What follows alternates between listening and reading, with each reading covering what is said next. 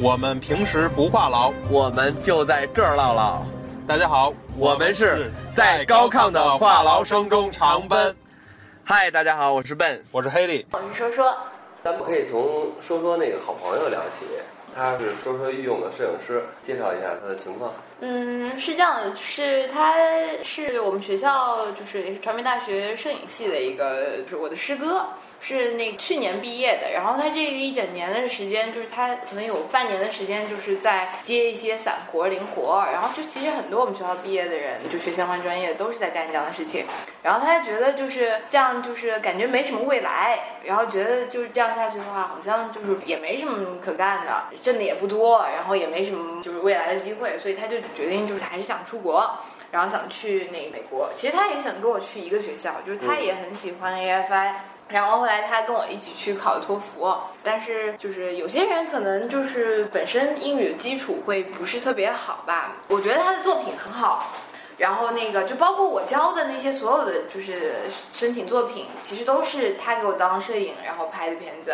就是他的作品跟我的作品就是有一部分重合的，就是我的那些片子，但他就是因为就是语言这一条线拦的，所以就没有办法去到自己想去的学校。然后，但他又心气很高，就不愿意去那些语言成绩相对低一点，但是排名比较靠后的那些学校，最后就没有去成。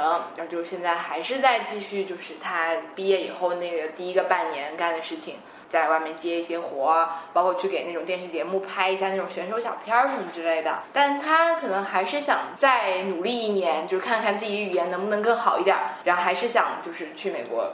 其实很多人，就包括就是我刚刚说的那个朋友，他的女朋友其实也是这样。他女朋友是零八的，已经考了好几年的那个美院的研究生了。他女朋友不想出国，但是他想继续读研究生。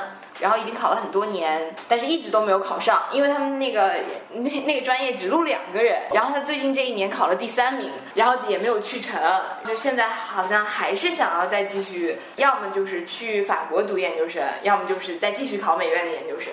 对于他们来说，可能继续读研究生是人生的一个目标的感觉，但是可能就是一些现实的原因吧，语言不过关，或者说是其他有些什么硬性的指标不到。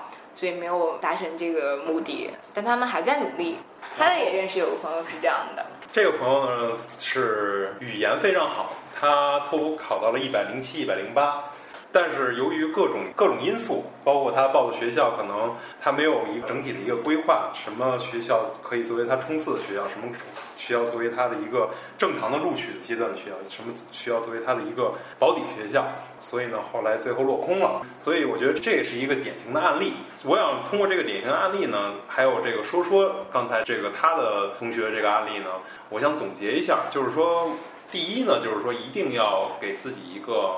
正确的定位，就是说，在国内来讲也是这样，就是说每个人都要去考清华北大，但是不可能说全中国的所有的高中生都能进北大，只是一小部分。所以我觉得，在你留学这条路上也是一样的，就是你一定要给一个自己一个正确的定位。第二就是说，在语言这方面呢，你要有一个最低的底线。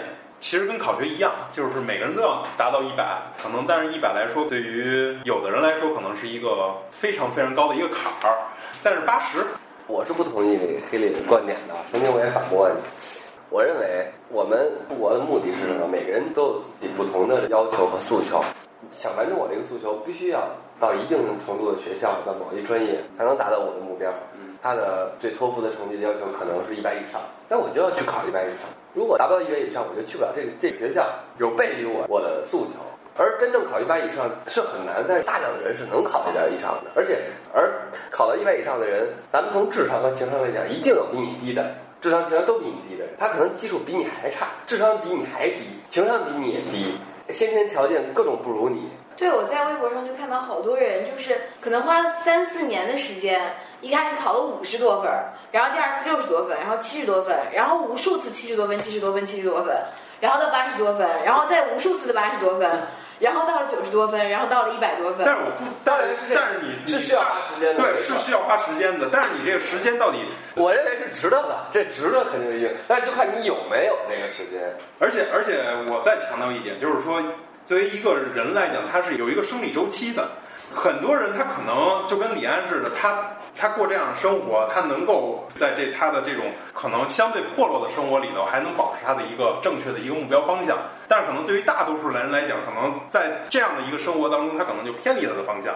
我明白你的意思，是这样啊，就是你说这个问题跟我们俩的想想法是一样的。我要达到一个目标，这个目标假以托福为例，可能就是一百分，能不能？显然能，这是人类所能到的一个分数。你是人类，那你就肯定能达到，就看你想不想达到。你可能中中途中你在学习的过程中，你可能中彩票了，中了一五千万的彩票，那你可能因为这钱的量非常大，你可能就不需要达到托福一百万了，你可能就不想去美国。当然，如果过程中你可能你可能有有一个，比如说呃一个拍电影的机会，你可能也就不去这个考托福了，因为你想拍这个电影有不同的诱惑，有不同的东西在诱惑你。所以其实总结下来就是，如果说你真的想去，你现在就是想去，那你就是得达到达到这些硬性的指标。然后万一你不想去了，那就算了吧。但是不是说你达不到一百，你是一定有有朝一日能达到一百分的。但是这有朝一日你得有一个规划。中间你万一就是觉得就是不值了，那就算了。根儿上的问题是你有没有那个时间？有一个方向问题，就是说你，比如说拿我为例，我可能抛弃了很多。就是我辞掉工作，然后回到家中，然后准备托福。我的原本计划就是这一年，我给我自己定了一个定了一个基本要求和一个最高要求，就是最高要求我要托福上一百。那么这些牛校里头可能就几率上可能会大一些。但是如果你这一年当中我不想说我再拖一年，再拖一年，那这对于我来讲，我这个人可能就皮了，我的方向就变了。那么对于我来讲，如果我以后在这个方向变了的以变了以后呢，我这几年我回想一下，我什么都没做。是不是有这种可能性？所以我就觉得你得有一个，就是一个高标准、严要求，但是你得有一个最低的一个门槛，你不能说我什么学校都去，这也不行，对吧？我得有一个有一个中间地带。就是去了也行，但是我不是很高兴，但是我也去。对我，我觉得是有这么一个，因为我不想说我花费这一两年的时间，回想起来我没有达到我的目标，就是说我连我的可能最低最基本的目标我都没有达到，我浪费了这个时间，我觉得这个是一个不值得的。除非你个人发生变化了，你改变你的主意了，那么其实是能达到的。对，这个是一个理想状态，就是说，我觉得也不是说这是一个可操作的、可操作性的。对，但是你还得有一个时间成本和一个，就是你整个运作这个事情。我觉得留学就跟其实就跟运作一个项目是一样的道理，那有一个成本的一个要求。你不能说这东西我运作五年也行，运作十年也行，对吧？你得有一个成本的一个。一个核算，对吧？你你得想你未来做什么。我留学，我不能说我为了留学只是为了留学，我留学是为了其他的目的。留学不是我的最终的目标。其实今天讨论这么半天，就是说说跟黑里的两个人的基本情况不一样，导致他们的留学的目标其实也不同。对于说说来说。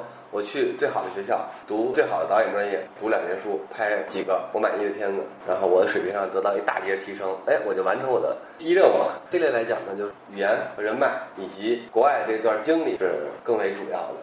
作为如果听我们的听众来讲，我也是，我们建议你们嗯考虑好自己对于留学的诉求，然后量身定做自己留学的计划，是托福是一百还是九十还是八十，是去 top three 还是去 top ten。还是去哪一档的学校？根据自己不同的能力和成本的各种核算来计划。我觉得就总结一下吧。一就是对于留学这块儿来讲，呃，一定要给一个自己的一个定位，还有一个时间成本和你的金钱成本的一个核算。就跟你运作某一个项目是一样的。如果你学建筑的，你就把它想想成盖一栋房子；如果你学电影的，就把它想成拍一部电影，是一样的道理。做好自己的定位。做好自己这种成本上的一些考量，你一定会找到一个你正确的目标的学校。我觉得我要总结一下的话，我觉得不一样。我觉得就是，如果你有目标的话，那你就去做吧。就是如果失败了的话，那你就继续呗。然后如果成功了，那当然最好。反正有目标的话，就去做吧。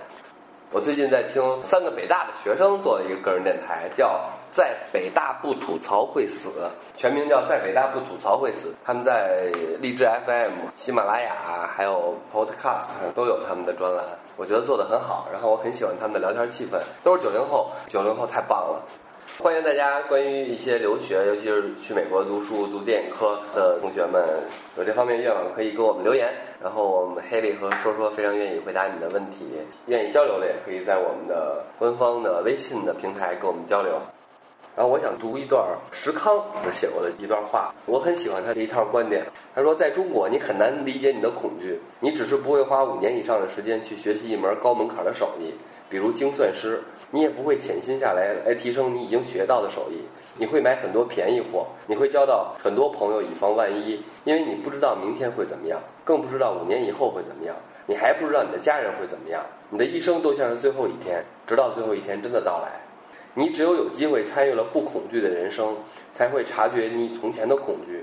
你会从那些好大喜功的新闻里听到那恐惧，你会从那些四处求人的背影里发现那些恐惧，你会从粉饰现实的想法里看到那些恐惧。从古代的禁忌一直到当今的不许，仍是深深的恐惧。到处都是无计划的人生，以及无力执行计划的人生，这就是恐惧。在美国，你可以三十岁后改变职业方向。花去十年从零起步成为软件工程师，你以为这只是因为你相信公平？但是你需不恐惧才有机会相信，不恐惧的人生完全是另外一个样子。